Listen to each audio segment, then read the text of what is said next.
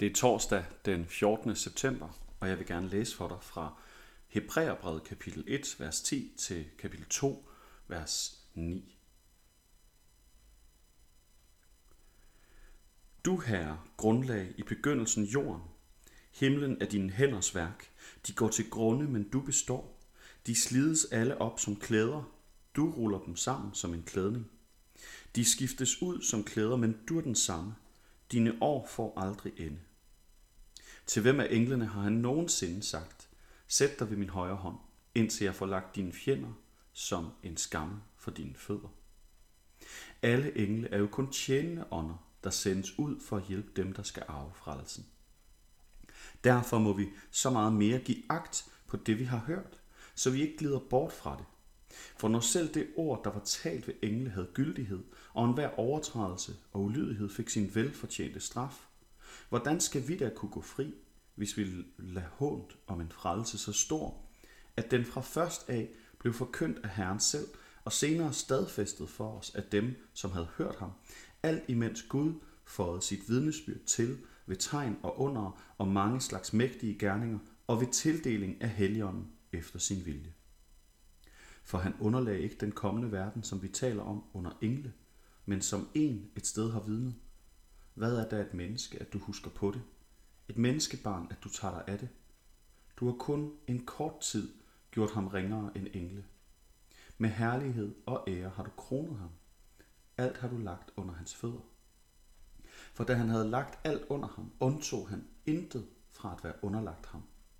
Ganske vist ser vi endnu ikke alt underlagt ham, men vi ser Jesus, som kun en kort tid var blevet gjort ringere end engle, for sin lidelses og døds skyld kronet med herlighed og ære, for at det ved Guds nåde skulle komme alle til gode, at han havde smagt døden. Amen. Det her det er en af de mest gribende og smukke poetiske fremstillinger af evangeliet, af det kristne centrale budskab om Jesus. Hebræerbrevets forfatter, han begynder ligesom med den her gigantiske, poetiske fremstilling. Og det her, det er faktisk kun halvdelen, vi har hørt. Og hvis vi skal lægge mærke til nogle ting, der er jo mange, mange vigtige elementer her. Det handler om Jesus det hele. Men hvis vi skal lægge mærke til noget, så synes jeg, vi skal lægge mærke til, hvordan han indleder kapitel 2. Kapitel 2, vers 1. Derfor må vi så meget mere give agt på det, vi har hørt, så vi ikke glider bort fra det. Det er ligesom bydeformen i hele det her. Alt det andet er faktisk fremstillinger af historien, af den store fortælling i Bibelen, af hvad der skete, da Jesus han blev en del af vores verden, blev menneske, hvad der skete, da han døde på korset, og hvad der skete, da han opstod igen, og hvad der skete, da Helligånden blev udgydt over den første kirke. Men den der sætning, derfor må vi så meget mere give agt på det, vi har hørt, så vi ikke glider bort fra det. Hvad ligger der i det? Hvad betyder det at give agt på det, vi har hørt?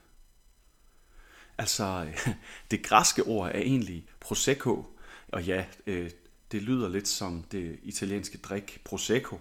Det er slet ikke noget med hinanden at gøre, men måske kan du bedre huske det ord. Give agt. Det er prosecco. Og prosecco, der ligger, hvis man skulle oversætte det til mere nudansk end at give agt, så er det at have en intens opmærksomhed ved noget. At være fuldstændig opslugt eller fokuseret på noget.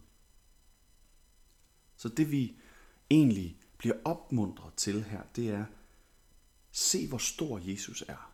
Se hvor vanvittig hans gerning har været for os.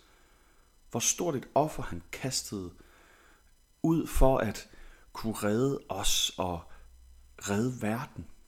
Se på ham. Lyt til, hvad du har hørt om ham. Hvordan han forandrer liv i dag. Og vær intenst opmærksom på de ord, du har hørt. Så de ikke glider i baggrunden. Så der ikke er andet, der kommer til at have førstepladsen, opmærksomheden hos dig. Der er en grund til, at Luther han anbefaler i sin lille katekismus, der vejleder han, hvordan man ligesom skal leve med Gud i sin hverdag. Der siger han, jamen det første du gør, når du står op, det er at slå korset for din pande og bede fader vor med foldede hænder. Og det sidste du gør, når du går i seng, det er at sige trosbekendelsen, bede fader vor, folde dine hænder og læg dig så til ro. Hvorfor vil han systematisere eller ritualisere det? Men det handler egentlig ikke om ritualet. Det handler om at være intenst fokuseret, at sørge for det første, du tænker på, og det sidste, du tænker på en dag, er Jesus. At hver gang, at du er i kontakt med noget i den her, måske forhåbentlig gode dag, du har, at du spørger dig selv, og hvad betyder det her for mit forhold til Jesus? Hvad ser jeg her? Er der noget, jeg skal handle på?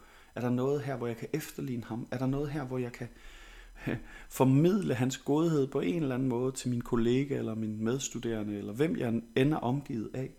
Er der noget her, som minder mig om, hvem han er? Er der noget her, hvor jeg bare er nødt til at sige tak til ham? Fik jeg lige et smil fra en kollega? Fik jeg lige en oplevelse af skønhed? Fik jeg lige en oplevelse af, at verden faktisk også er et godt sted at være? Så må jeg rette min tak mod ham, der har skabt det hele.